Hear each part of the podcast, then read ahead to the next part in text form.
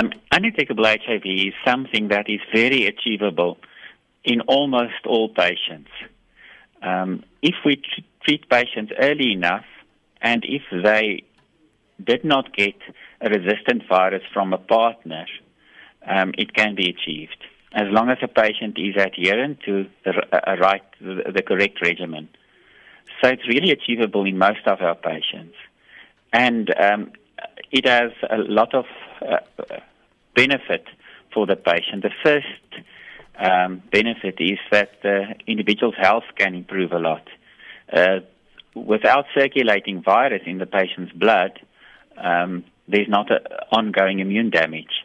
So the patient's immune system can recover, and with that, uh, they don't get infections um, that you associate with HIV disease. Uh, and the second benefit, except for the benefit to the individual, is the benefit um, to the other uh, to other individuals because this individual is l- much less infectious.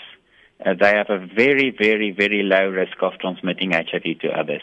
And this has been shown in studies in Uganda uh, done by um, um, international networks. Um, the, the, uh, the, so the data is, is mounting that if we treat patients early, we can actually prevent others from becoming infected as long as they don't get failure and they don't get resistance.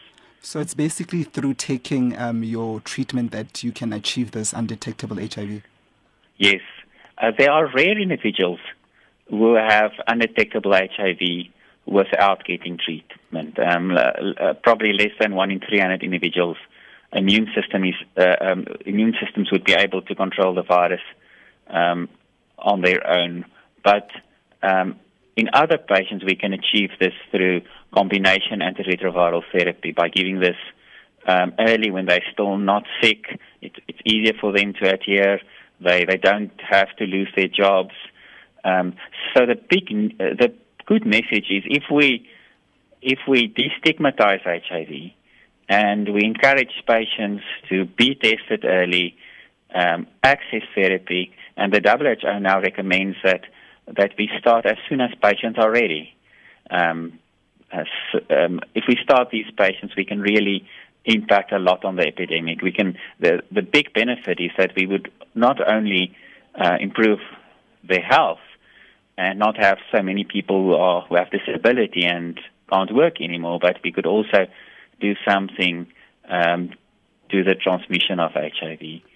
Uh, um, there are now ongoing studies uh, where they um, look at the effect of early therapy on transmission, but it looks, um, uh, at least the preliminary data from early studies look very positive, where they've used this in partners, in um, in relationships where, where the one was infected and the other partner was uninfected, and the use of ARVs was um, uh, was very very effective in preventing transmission.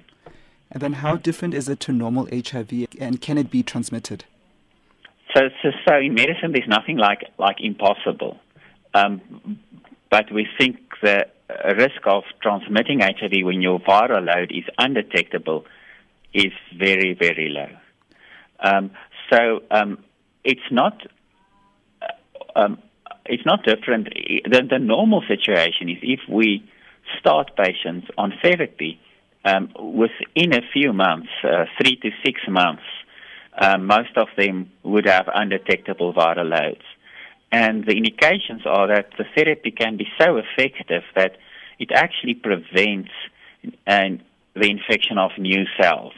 Um, there, there, are ultra sensitive ways of still detecting virus in, in, in, these individuals, so it's not as if there are no virus in in them. Uh, uh, in many, most of them, we can still detect a little bit of virus, but it's so little that um, uh, they are, for, for all practical purposes, non non-infectious.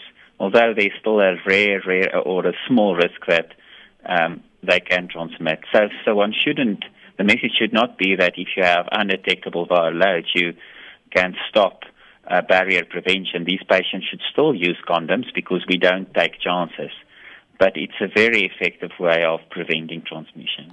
How did we come to know about undetectable HIV?